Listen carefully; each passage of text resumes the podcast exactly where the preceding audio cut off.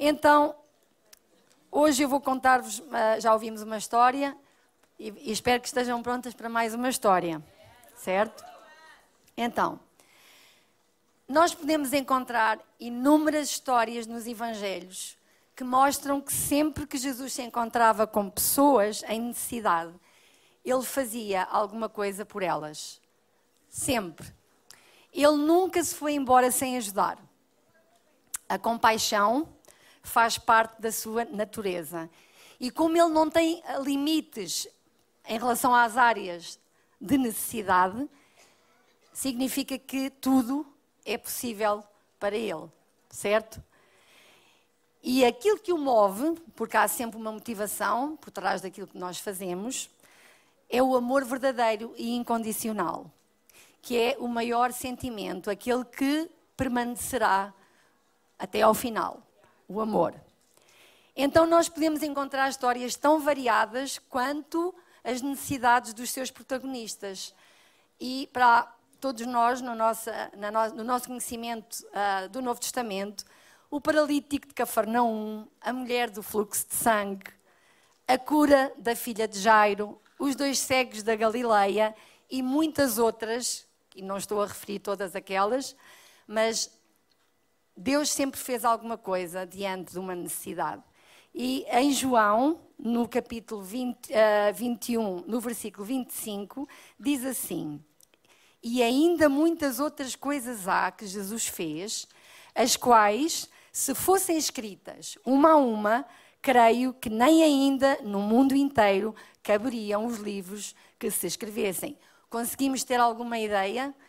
As que estão registadas e, e muitas outras que Jesus sempre fez e que não estão registadas, mas que ele fez. Então, ele sempre agiu em favor da necessidade de alguém. O poder de Jesus manifestou-se tanto no natural como no espiritual ou no sobrenatural. E a sua ajuda, ela não está condicionada a um género, à idade, à condição social, à intelectual, a nenhuma zona geográfica ou qualquer outro tipo de critério.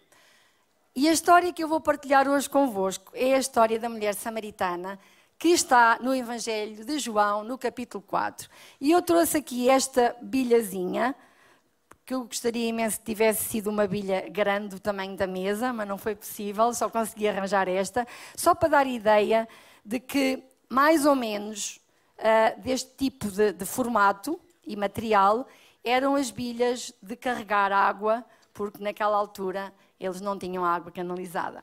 Então, a determinada altura, Jesus decide uh, voltar à Galileia. Ele estava com os seus discípulos na Judeia e decide voltar à Galileia. E para isso, intencionalmente, ele decide passar por Samaria. João 4,4 diz que era-lhe necessário passar por Samaria, mais especificamente a uma cidade chamada Sicar, ou em outras traduções diz Siquém. Então, nesta específica cidade, estava uma história para acontecer que Jesus determinou passar por lá. E sabem, para um judeu, o normal era evitar Samaria. Porquê? Porque os judeus não eram bem recebidos lá. Havia uma relação hostil entre judeus e samaritanos que vinha de longa data. Isto porque, apesar de ambos virem da mesma raiz, da mesma origem, os israelitas, os samaritanos eles resultaram de, de uma mistura entre israelitas, certo, e outros povos através do casamento. E isto aconteceu lá atrás, na, na história do povo judeu, a quando de uma cisão entre uh, as tribos de Israel, em que houve uma separação das tribos do norte, tribos do sul, uh, e aconteceu que os samaritanos misturaram-se uh, com outros povos e daí os judeus acharem que os samaritanos eram pessoas imundas e impuras. Nós ouvimos muito este termo impuras.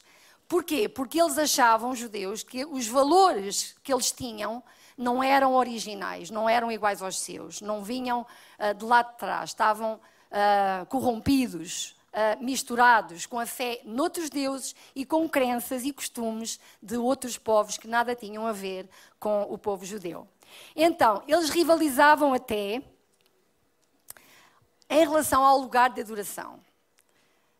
O lugar legítimo de adoração. Os judeus, eles defendiam o Monte Sião, em Jerusalém, e os samaritanos defendiam o, o, o Monte Gerizim, acho que é assim que se diz, Gerizim. Então, eles achavam que o certo era louvar a Deus e celebrar a Deus no Monte Sião, e os samaritanos diziam: não, não, não, não.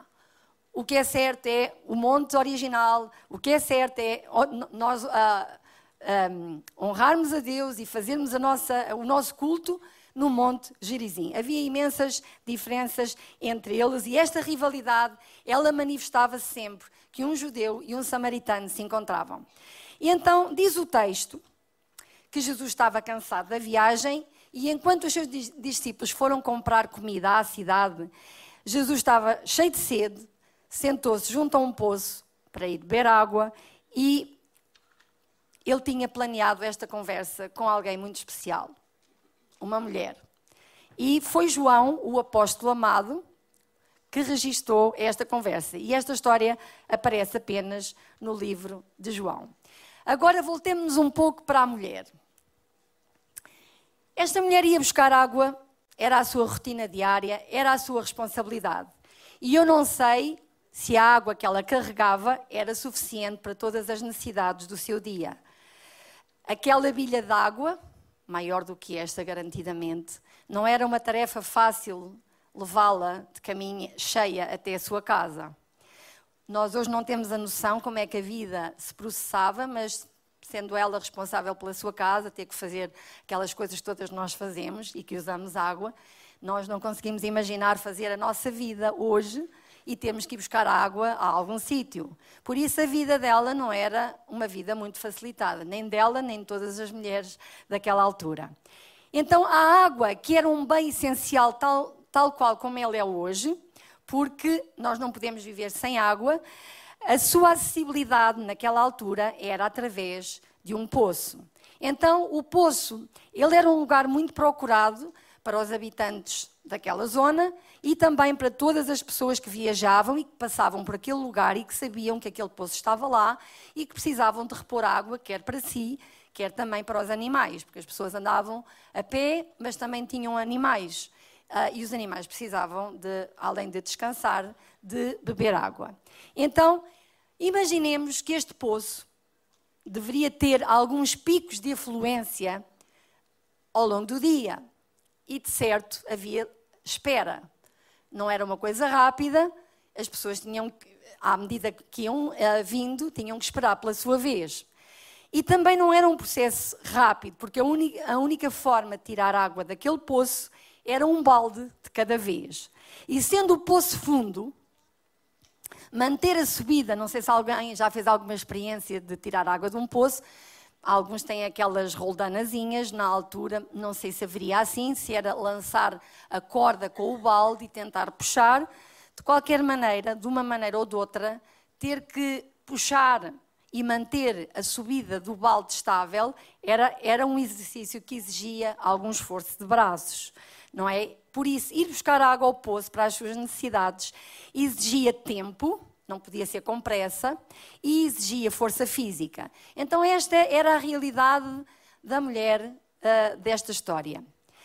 E o texto diz que a mulher samaritana foi ao poço à hora sexta, por volta do meio-dia. Um pouco mais, nós estamos a meio-dia e 35, por isso, um bocadinho antes, ela foi por esta hora. E sabem que a hora do meio-dia é uma hora de muito calor. E hoje até está imenso calor. Nós não, não estamos lá fora, aqui está, está fresquinho. Mas a verdade é que esta hora era uma hora em que tinha menos gente. E eu não sei se ela ia a esta hora para evitar encontrar algumas pessoas conhecidas, para evitar uh, ter que responder algumas perguntas inconvenientes, ou até uh, evitar alguns olhares julgadores. Uh, porque ela ter tido cinco maridos e viver com alguém que não é o seu marido não era uma situação comum e normal para todas as mulheres. E talvez esta mulher, naquele dia específico, enquanto caminhava em direção ao poço, como fazia todos os dias para ir buscar água, ela estivesse cansada da sua vida, insatisfeita. Nós às vezes estamos assim, cansadas, insatisfeitas e até emocionalmente doente. Ela nunca se sentiu amada e respeitada. As expectativas que tinha para a sua vida ficaram aquém daquilo que ela sonhou quando era mais nova. E os cinco relacionamentos que ela viveu até então não lhe tinham dado aquilo que ela precisava. Por isso, estes eram talvez os pensamentos dela naquele dia quando chegou ao poço. Ela poderia estar até no seu limite. Não havia esperança no coração dela, não havia perspectiva de alguma coisa boa e diferente que pudesse acontecer. E no meio destes pensamentos e destes sentimentos que ela tinha, alguém lhe pede água. Vamos ler. João 4, do versículo 5 ao 14. Não sei se tem aí atrás que vê. E chegou, pois, a uma cidade de Samaria, chamada Sicar, junto da herdade que Jacó dera a seu filho José, e achava-se ali o poço de Jacó. Jesus, pois, cansado da viagem, sentou-se assim junto ao poço, era cerca da hora sexta. Veio uma mulher de Samaria tirar água. Disse-lhe Jesus: Dá-me de beber pois os seus discípulos tinham ido à cidade comprar comida. E disse-lhe então a mulher samaritana: Como, sendo tu judeu, me pedes de beber a mim, que sou mulher samaritana? Porque os judeus não se comunicavam com os samaritanos. Respondeu-lhe Jesus: Se tivesses conhecido o dom de Deus e quem é o que te diz, dá-me de beber, tu lhe terias pedido e ele te haveria dado água viva. Disse-lhe a mulher: Senhor, tu não tens com que tirá-la e o poço é fundo. De onde, pois, tens essa água viva? És tu, porventura, maior do que o nosso pai Jacó, que nos deu o poço, do qual também ele mesmo bebeu, e os filhos e o seu gado? Replicou-lhe Jesus: Todo o que beber desta água tornará a ter sede. Mas aquele que beber da água que eu lhe der, nunca terá sede pelo contrário, a água que eu lhe der se fará nele uma fonte, atenção a esta palavra, uma fonte que jorre para a vida eterna. Então, Jesus tinha feito uma viagem a pé de algumas horas, estava cansado fisicamente, com sede, e aquela mulher achou estranho que um judeu se dirigisse a ela primeiro por ser mulher e também porque era um judeu e os judeus não comunicavam com os samaritanos. Mas um homem falar com uma mulher na via pública não era uma coisa aceitável, era condenável pela hum, cultura judaica. Então, nós temos aqui duas situações, dois, dois preconceitos que Jesus teve que ultrapassar para estabelecer esta conversa com ela. E ela achou estranho. E mais tarde, quando os discípulos vieram da cidade com a comida, também acharam extremamente. Uh, uh, ficaram espantados com o facto de ele estar a falar com uma mulher, ainda para mais uma mulher samaritana. Mas ele, ao estabelecer esta conversa com ela, faz duas coisas que são muito importantes para nós mulheres, e ainda hoje. Em primeiro lugar, ele dá-lhe atenção, coisa que não era habitual. E, e ele ouve, em segundo lugar, o que é que ela tem a dizer. Duas coisas que nós continuamos a apreciar muito nos dias de hoje. Quem nos dê atenção e que nos, e que nos deixem falar aquilo que nós temos para dizer. Certo? E isto é uma coisa que nem todos os homens aguentam. Mas pronto, Jesus deu, deu o exemplo, quebrou este, este, estes, dois, estes dois preconceitos e faz estas duas coisas nesta comunicação uh, que tem com ela. Porquê? Porque na altura as mulheres não contavam. Elas não podiam expressar opinião nenhuma. Uh, elas não, não tinham opinião e, mesmo que tivessem, não, não, não valia nada. Elas eram ignoradas, elas eram desvalorizadas e elas não participavam em nenhum tipo de decisão. Elas viviam numa espécie de silêncio. E ninguém gosta de viver em silêncio, porque também nós não fomos criados para estar caladas, certo? Uh, e sabem, até no lugar de adoração a Deus, no templo, as mulheres tinham um lugar à parte, uh, afastadas dos homens, distantes. E isso manifestava também aquilo que a sociedade religiosa pensava sobre elas. Havia duas coisas que validavam a sua existência: a virgindade e a fertilidade. Sem estas duas coisas, ou quando alguma mulher não tinha estas duas coisas, ela era tratada abaixo de cão. Desculpem a expressão, mas é mesmo assim. Então, quem tinha estas duas virtudes uh, era aceitável dentro da, do parâmetro social da época. Sem isto, uma mulher não era nada. Ela já era pouco e sem estas duas coisas não era nada. E sabem, elas não tinham acesso às sinagogas, logo não tinham acesso à educação, uh, não havia registro dos seus nomes. Em inúmeros uh, textos bíblicos fala-se de mulher, mas sem nome. Elas não contavam até para os recenseamentos, quando havia recenseamentos, uh, como é que se diz, uh, a mando das, das autoridades, eram os homens que vinham, eram os homens que davam o seu nome. As mulheres não contavam. Então, eu penso, quando olho para este quadro e também para algumas histórias do nosso dia, do nosso tempo, hoje, em diversos pontos do mundo, eu tenho uma convicção que o resultado da conversa com a serpente, lá atrás, no início, no jardim, ela causou um silêncio imposto às mulheres em muitas sociedades ao longo dos séculos.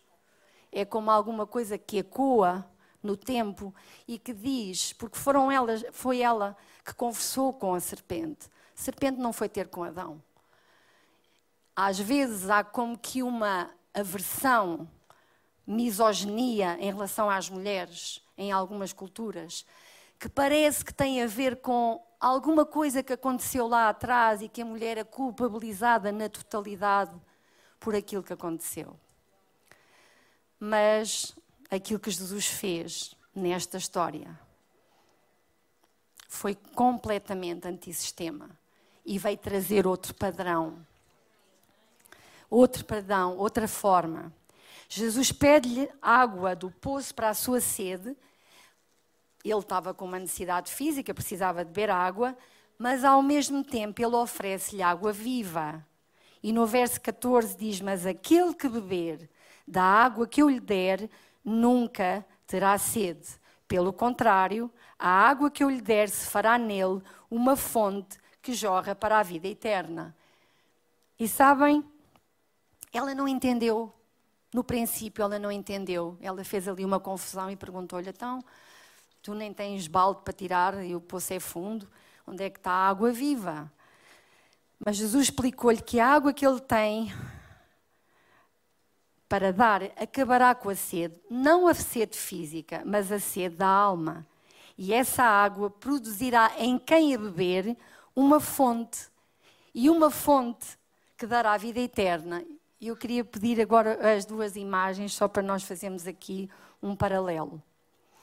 Entre uma imagem de um poço, que vocês também se calhar imaginam, não é? Um poço cavado numa rocha, e uma fonte. Alguém já bebeu água de alguma fonte? Então, está aqui atrás. É diferente, não é? Não é? Então, a realidade daquela mulher era esta para tirar a água que ela precisava, ela tinha que ter, tinha que ter um esforço, uh, estava a imensos metros de profundidade, era limitada a um balde de cada vez. Esta era a realidade daquela mulher samaritana. Mas Jesus transformou a realidade dela e transforma a realidade de qualquer uma de nós, porque Ele continua a ser a água viva. Ele continua a ser a água viva. Então, a partir de agora, Provavelmente ela teve que continuar a ir buscar água ao poço para as suas lidas de casa, mas a, a, a sede que ela sentiu foi completamente saciada, porque ela ficou a ter uma, uma fonte. Quem beber da água transforma o lugar da água é uma fonte. Então ela saiu dali com uma fonte, certo? é espetacular. Água viva. Então, Jesus traz a fonte de água viva, água acessível, sem esforço. As fontes são lugares onde a água corre permanentemente. Têm um som maravilhoso e a água é sempre fresca e renovada. Não é qualquer água. Sim, a água que Deus tem para nós não é qualquer água. Não é qualquer água. E depois Jesus eleva a conversa com ela para um nível mais da, da sua vida pessoal, de coisas dela. E que ela responde, se vocês depois lerem o versículo, uh, o capítulo 4, tem imensas coisas importantes. Mas a verdade é que ela responde às questões que Jesus, que Jesus põe, uh, uh, lhe põe sobre a sua vida, ela responde com verdade, ela é sincera. Mas ela também percebe que não havia como Jesus saber daquelas coisas em detalhe. Ele não, não vivia ali, não pertencia àquele meio. E ela, por causa disso, é muito interessante. Por causa dele lhe falar pessoalmente às suas coisas íntimas e pessoais, ela declara-o como profeta, porque só os profetas sabiam coisas antecipadamente que ninguém mais sabia. Então ela declara Jesus como profeta. E sabem, nesta conversa contínua, ela revela conhecimento sobre a lei mosaica, a lei de Moisés.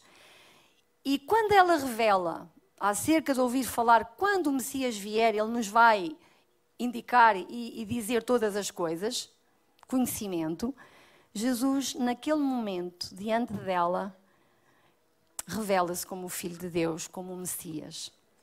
E digo-vos, em mais nenhum lugar e com mais ninguém, este, este momento aconteceu.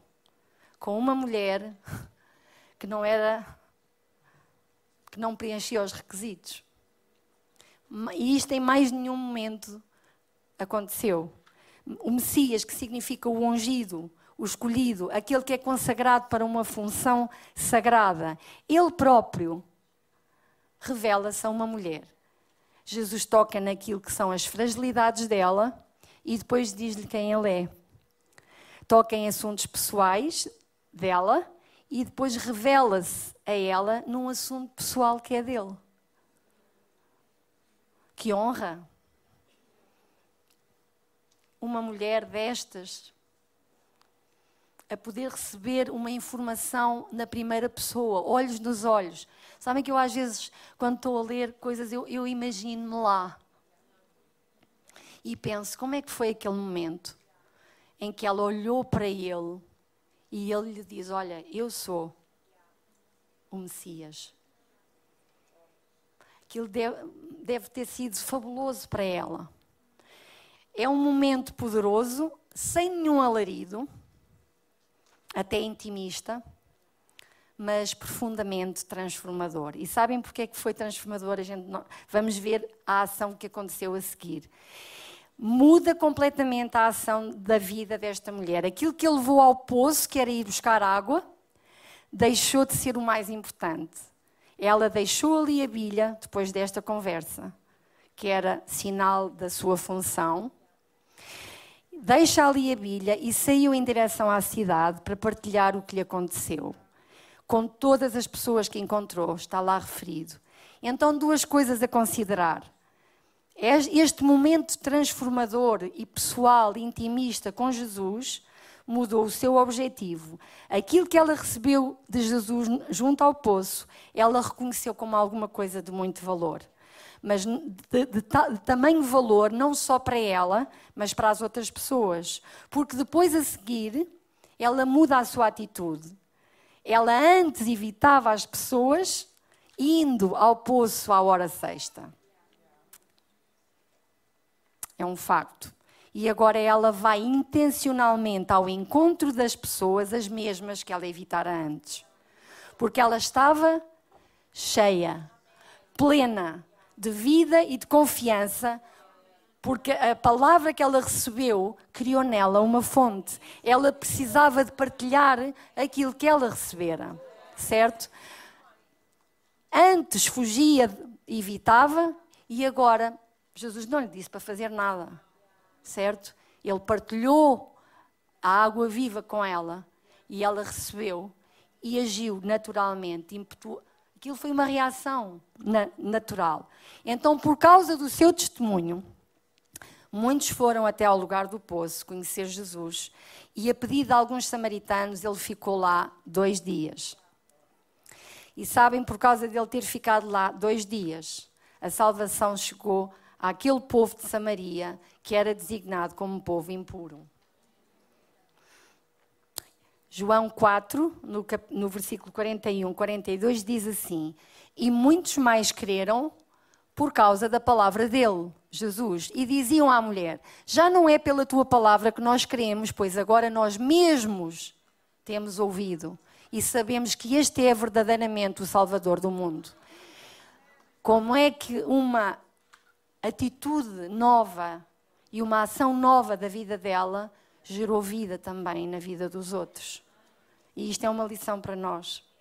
Porque ela não, não, não, quando ela estava vazia, ela não conseguia enfrentar o dia a dia. E agora, ela foi capaz de ultrapassar os seus medos, os seus receios, as suas coisas, porque ela estava plena, cheia da água viva. Então, Jesus tornou uma imprevisibilidade, não era previsível este momento ter acontecido. Não era. Mas ele criou uma oportunidade de salvação para esta mulher e para este povo. E sabem, ele escolheu alguém que não preenchia os requisitos sociais da época para, para o fazer. Aos, aos olhos humanos, provavelmente haveria lá mulheres mais dignas, ou mais uh, com uma vida mais em ordem, mas ele escolheu esta. Yeah, ele escolheu esta e revelou-se a ela. Mas ela não saiu, ela não ficou a mesma pessoa depois de se encontrar com ele. Esta, esta é a grande mudança. Nada fica igual quando Jesus se encontra com alguém. Nada fica igual quando Jesus se encontra com alguém. Então, esta mulher que não representava o modelo mais aceitável, ela teve uma oportunidade de ser encontrada pelo Filho de Deus no seu ambiente normal e receber salvação e encontrar um novo rumo. Isto foi o resultado deste momento transformador, não barulhento, intimista até entre duas pessoas, Jesus e ela. E sabem, a água viva que ela recebeu, ela essa água tornou-a num lugar fértil e cheio de possibilidades, da mesma maneira que a água física faz com os solos à sua volta. Não é? Quando alguém quer produzir alguma coisa como deve de ser, procura um ponto de água, uma, uma terra. Uma terra, para ser boa terra, tem que ter água. Senão, as coisas não se produzem como deve de ser. A água é vida. Então, sabem, grande, grande foi o seu propósito.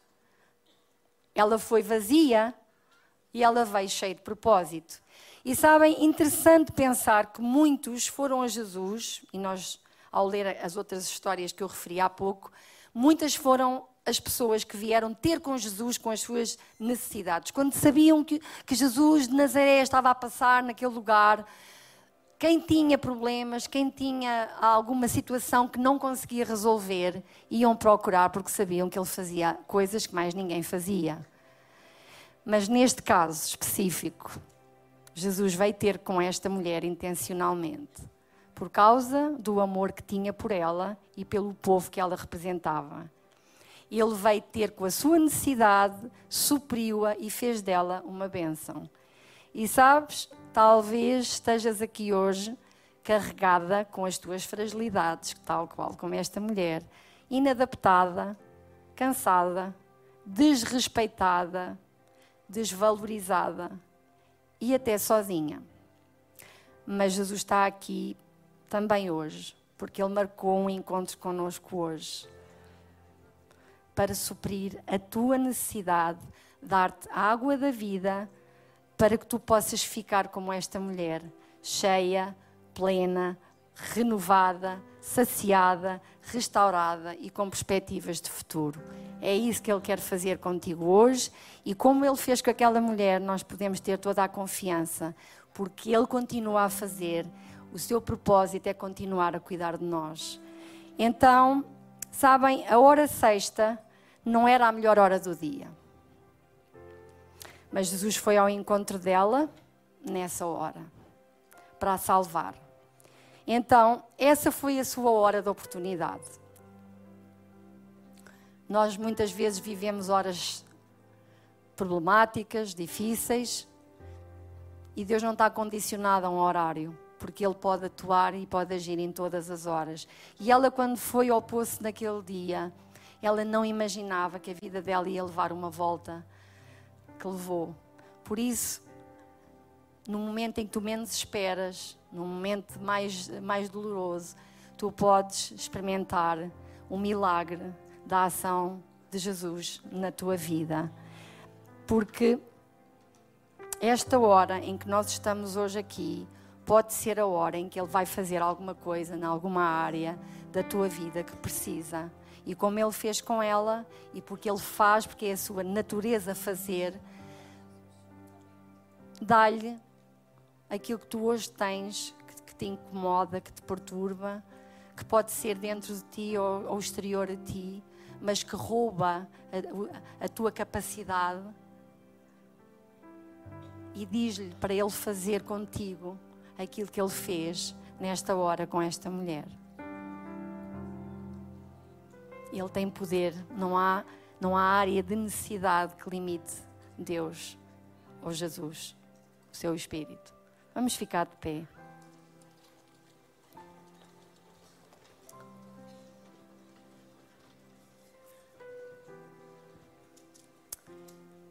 Eu vou terminar com uma oração e interceder por todas nós. Pai, Obrigada por teres dado Jesus, porque realmente manifestaste o amor que tu tens por nós. Saíste da tua glória e viestes ter connosco em forma de filho, para que nós pudéssemos saber que tu estás aí, acordado, poderoso e que zelas pela nossa vida. Nós agradecemos-te por Jesus, porque a tua palavra diz que em Jesus nós temos todas as coisas. E há algumas coisas da nossa vida que não estão bem.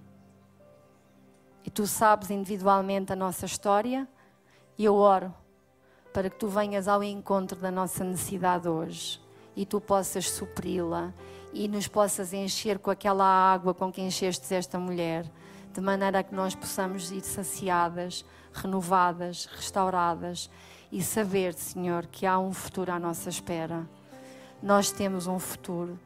Independentemente do nosso lugar agora, nós temos um futuro. E nós te agradecemos porque tu és a verdade. E a verdade permanecerá para sempre. Nós não estamos iludidas, nós não estamos de cabeça tapada, mas o nosso coração testifica no nosso espírito também a tua palavra. Ela testifica de que tu és a verdade e que tu és o nosso Salvador.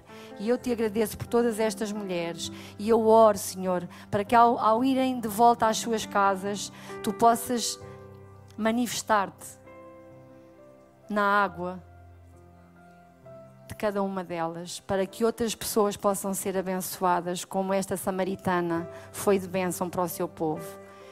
Deus, eu te peço isto tudo em nome do teu filho Jesus. Amém.